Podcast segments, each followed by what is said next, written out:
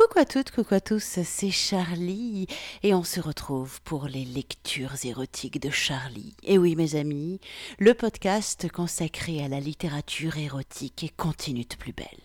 Et cette semaine, eh bien c'est une lecture très poétique que je vous propose. Voilà, j'avais envie de poésie. J'avais pas envie de vous lire un extrait de roman, j'avais moi-même d'ailleurs pas envie de lire un roman j'ai lu de la poésie érotique, et pas qu'érotique, mais du coup pour vous, j'ai sélectionné évidemment les poèmes les plus érotiques que je puisse trouver. Alors, pour celles et ceux qui me soutiennent et qui sont devenus mes Patreons, je vous rappelle que vous avez un podcast exclusif avec quelques poèmes de Verlaine que je vous avais déjà préparés il y a quelque temps. Ceux-là, ils sont rien que pour vous, donc euh, si vous voulez les réécouter, n'hésitez pas. Pour les autres, si vous voulez les découvrir, eh ben, c'est très simple, hein, vous n'avez qu'à devenir Patreon. Si vous soutenez les lectures érotiques à hauteur de 5 dollars par mois, si je ne dis pas de bêtises, vous avez accès au podcast exclusif, notamment à celui consacré à Verlaine. Mais là, du coup, j'ai décidé de me balader un petit peu, puisque la poésie érotique, la littérature érotique, ça fait longtemps que ça existe. On n'a pas attendu 50 nuances de Grey, si vous voyez ce que je veux dire.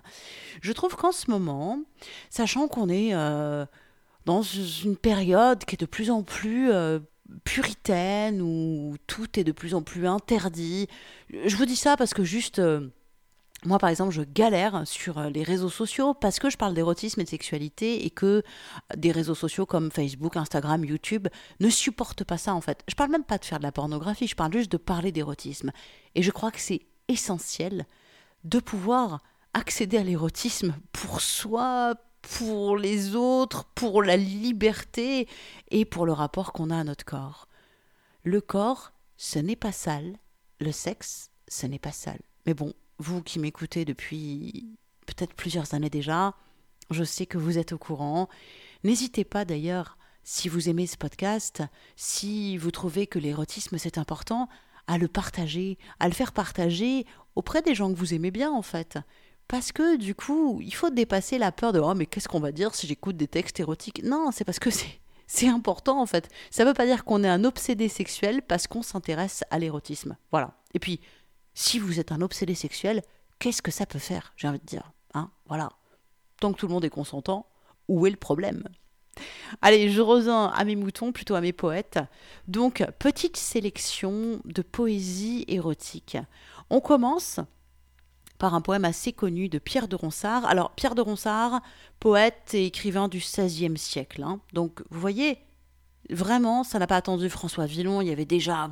Après, comme c'est du vieux François, je me suis dit non, on va plus, hein, on va commencer sur des trucs qu'on comprend. Donc, un poème de Pierre de Ronsard qui s'appelle Les poètes l'ont si bien dit. C'est une ode à la fente. Je te salue, ô merveillette fente, qui vivement entre ses flancs reluit. Je te salue, ô bienheureux pertuis, qui rend ma vie heureusement contente. C'est toi qui fais que plus ne me tourmente l'archer volant qui causait mes ennuis. T'ayant tenu seulement quatre nuits, je sens sa force en moi déjà plus lente.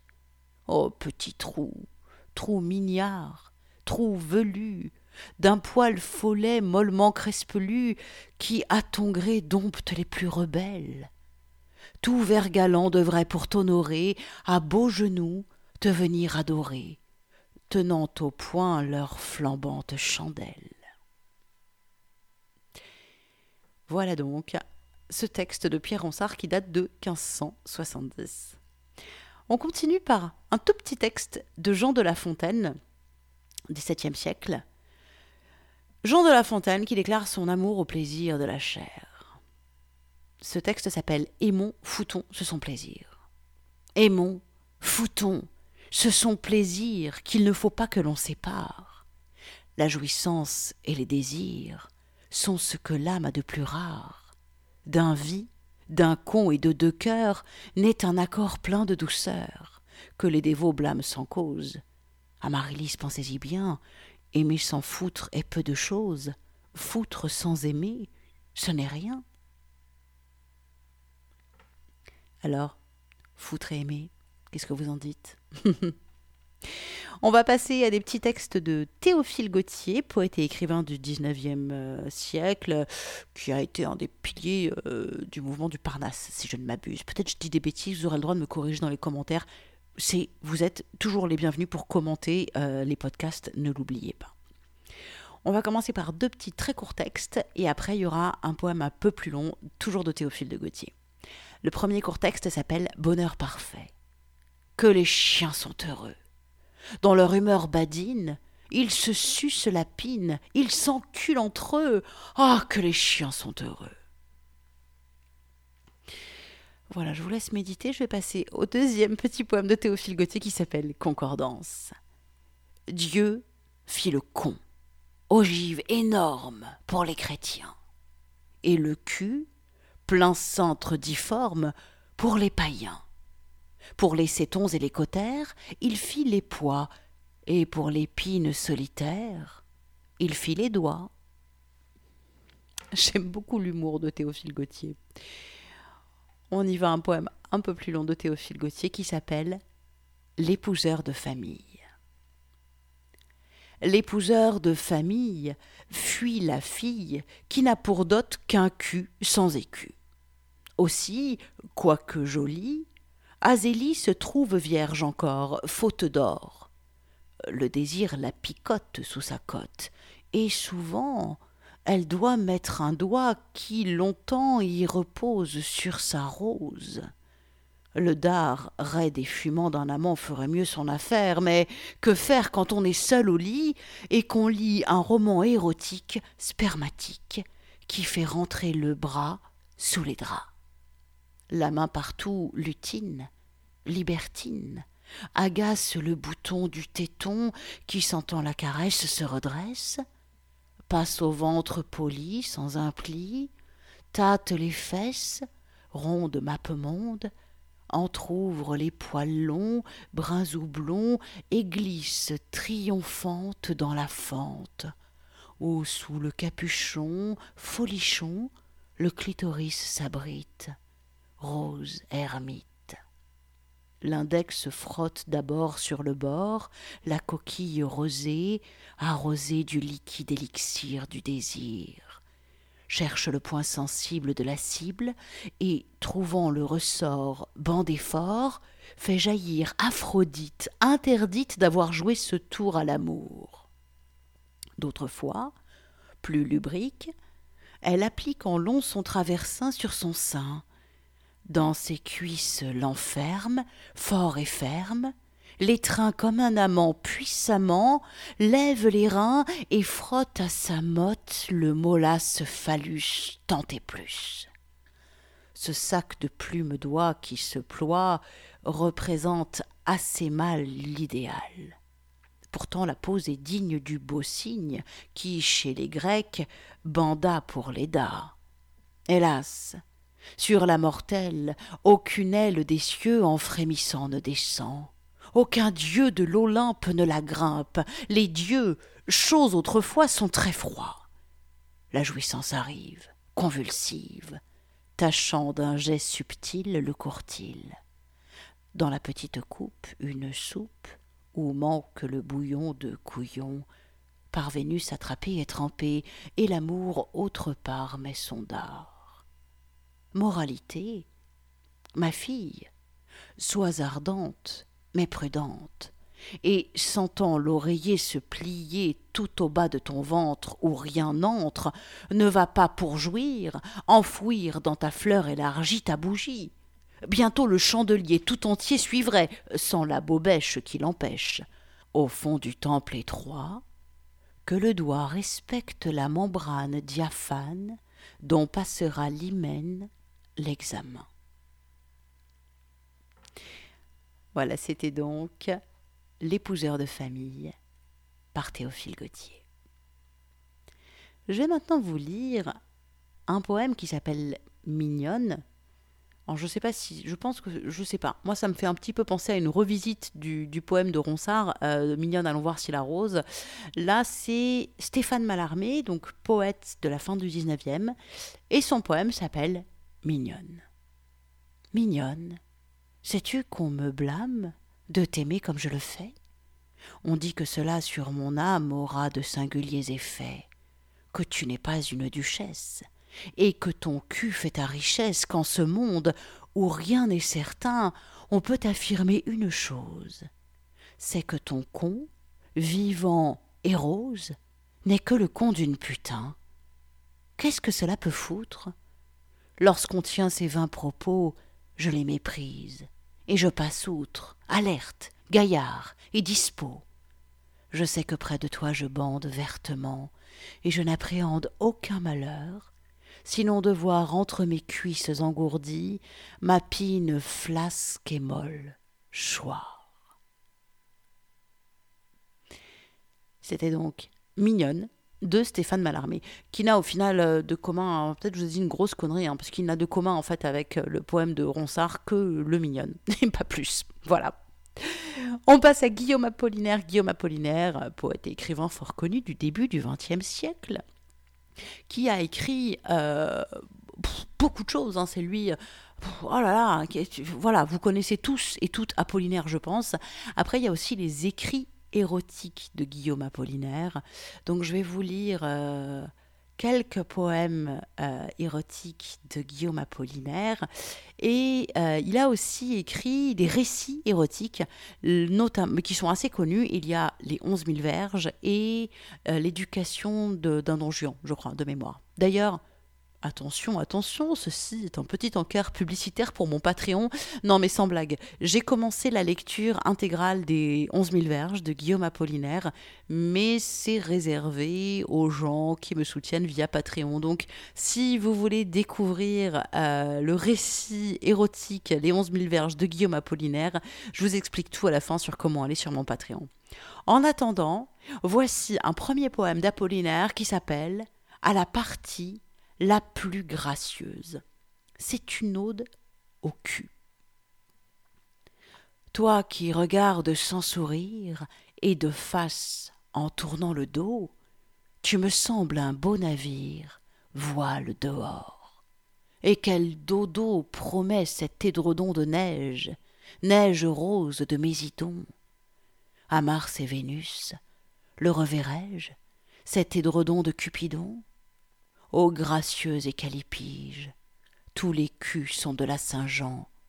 Le tien leur fait vraiment la pige, déesse aux collines d'argent, d'argent qui serait de la crème, et des feuilles de rose aussi. Aussi, belle groupe, je t'aime, et ta grâce est mon seul souci. Secteur des Hurlus, le 4 août 1915. Je continue avec Apollinaire. Voici un court poème qui s'appelle La boulangère. Boulangère jadis qui respiriez l'amour, peloteuse de couilles, vous souvient-il des années et des jours remplis par ma gidouille Mon jeune braquemar allait au galion que recelaient vos fesses.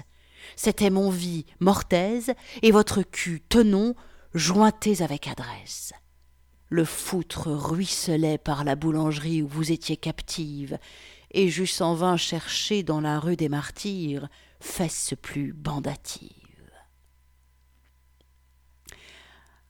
Il aime bien les culs. Mon beau membre asinin, toujours d'Apollinaire. Asinin, en fait, si vous savez pas ce que ça veut dire, ça veut dire, euh, c'est un adjectif qui veut dire qui relève de, de l'âne. Ça vient de, l'âne, l'animal l'âne. Donc en gros, membré comme un âne. Tes mains introduiront mon beau membre asinin dans le sacré bordel ouvert entre tes cuisses. Et je veux l'avouer, en dépit des vinins, que me fait ton amour, pourvu que tu jouisses. Ma bouche, à tes seins blancs comme des petits Suisses, fera l'honneur abject des suçons sans venin. De ma mantule mâle en ton con féminin, le sperme tombera, comme l'or, dans les sluices. Ô ma tendre putain, tes fesses ont vaincu de tous les fruits pulpeux le savoureux mystère, l'humble rotondité sans sexe de la terre. La lune, chaque mois si vaine de son cul, et de tes yeux jaillit quand tu les voiles, cette obscure clarté qui tombe des étoiles. Moi, je trouve ça hyper beau. un autre poème d'Apollinaire qui s'appelle Ma queue éclatait sous tes lèvres. Ma queue éclatait sous tes lèvres comme une prune de juillet. La plume au vent qu'on taille en rêve n'est pas plus folle, je le sais, que la volage aux amours brèves. Il me souvient de Félicie, que je connus le jour de Pâques, et dont la moniche roussie s'ouvrait en coquille Saint-Jacques de septembre à la fin avril. Il me souvient de la Donna qui faisait l'amour en cadence et dont la figue distilla un alcool d'une violence. Mais je ne vous dis que cela. Un autre poème d'Apollinaire qui s'appelle Il y a le cri des Sabines. Il y a le cri des Sabines au moment de l'enlèvement, le chant nuptial de la Sulamite. Je suis belle mais noire, et le hurlement de Jason quand il trouva la toison, et le mortel chant du cygne, quand son duvet se pressait entre les cuisses bleuâtres de Léda. Il y a le chant de tout l'amour du monde, il y a, entre tes cuisses adorées, Madeleine, la rumeur de tout l'amour, comme le chant sacré de la mer, bruit tout entier dans le coquillage. On finit cette petite session d'Apollinaire. En fait, on presque finit un très très court texte. Les canons, membres génitaux, engrossent l'amoureuse terre. Le temps est aux instincts brutaux, pareil à l'amour et la guerre. Il a beaucoup en fait euh, amené de, il a pas mal écrit de poèmes sur la guerre Apollinaire puisqu'il bah, a fait la guerre à 14-18 et il écrivait en même temps euh, à une femme dont il était éperdument amoureux, qu'il désirait, qui s'appelait Lou. Et il y a beaucoup de poèmes qui mêlent érotisme, guerre, sensualité. On finit par un poème est assez connu d'Apollinaire qui s'appelle Con large comme un estuaire con, je, précise, hein, mais je pense que vous le savez tous, c'est euh, le con, c'est le sexe de la femme.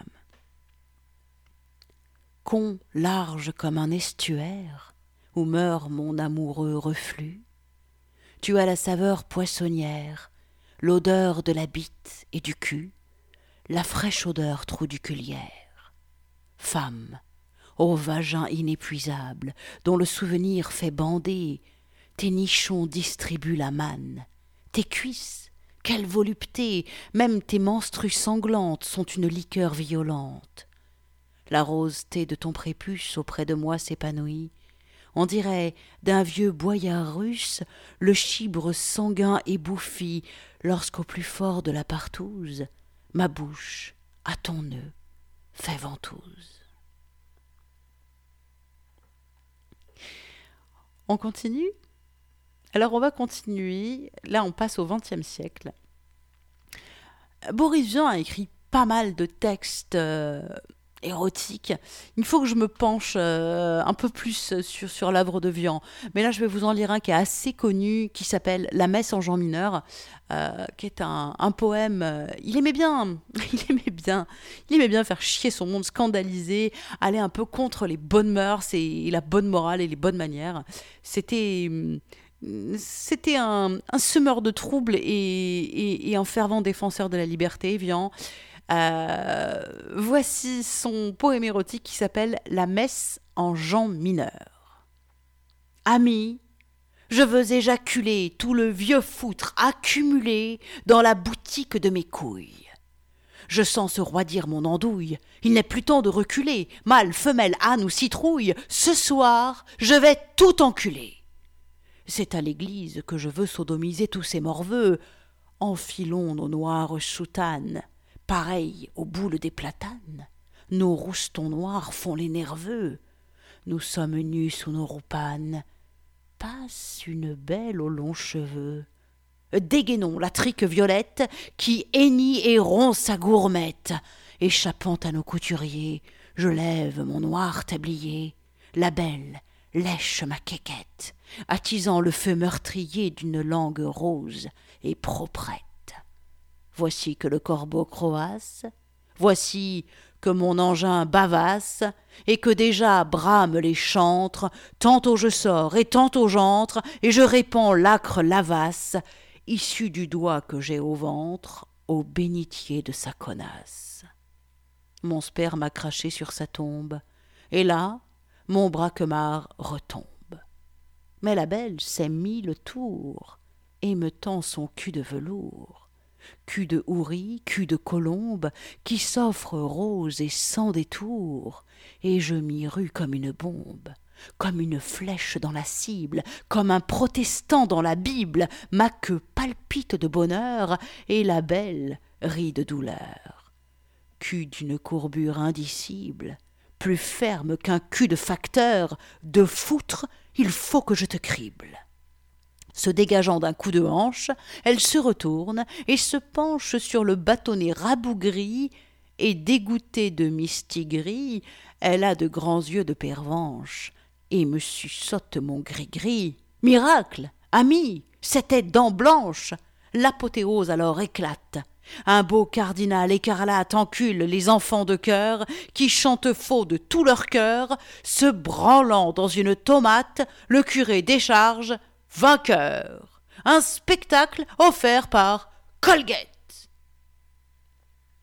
Voilà, c'était donc Boris Vian, avec son côté un peu fou qu'on retrouve là, bien évidemment. On va finir par un. Euh, c'est de la prose un texte que j'ai trouvé sur. Euh, je vous mettrai les liens. Il y a un, site qui s'appelle poèmesérotiques.wordpress.com euh, où vous pouvez lire pas mal de, poèmes érotiques. Moi, j'aime bien. Et euh, du coup, il y, a, ce petit texte d'Aragon qui s'appelle ou qui est intitulé La fuite inquiétante de l'été. Vous allez voir, c'est très beau. Ça se passe dans un train et je vous en dis pas plus. Je vous le lis. Aragon, bien évidemment, nous sommes au XXe siècle la fuite inquiétante de l'été. Je ne revois plus le visage ni le corps de celle que je tenais contre moi, dans le nord-sud vers Saint-Lazare.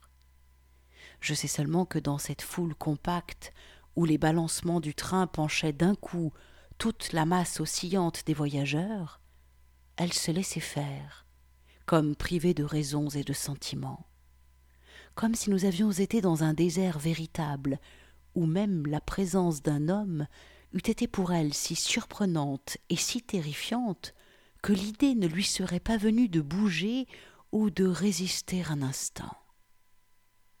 J'étais donc contre elle, par derrière collée, et mon haleine faisait remuer légèrement les cheveux de sa nuque. Mes jambes épousaient la courbe des siennes, mes mains avaient longuement caressé ses cuisses, elle n'avait pas retiré sa main gauche quand je l'avais un instant furtivement serrée. Je sentais contre moi la douce pression de ses fesses à travers une étoffe très mince et glissante, dont les plis occasionnels même m'intéressaient. Je maintenais avec mes genoux un contact étroit. Je les fléchissais un peu, afin que ma queue bridée par le pantalon trouvât, pendant qu'elle grandissait encore, un lit entre ses fesses que la peur contractait, un lit vertical où les secousses du train suffisaient à me branler. Je voyais mal le visage de cette femme, par côté. Je n'y lisais que la peur. Mais quelle peur? Du scandale Ou de ce qui allait arriver? Elle mordait sa lèvre inférieure. Soudain, j'eus un désir irrépressible de contrôle. Je voulus connaître la pensée de cette femme, je glissai ma main droite entre ses cuisses. Merveille du poil deviné sous l'étoffe, étonnement du cul pressé.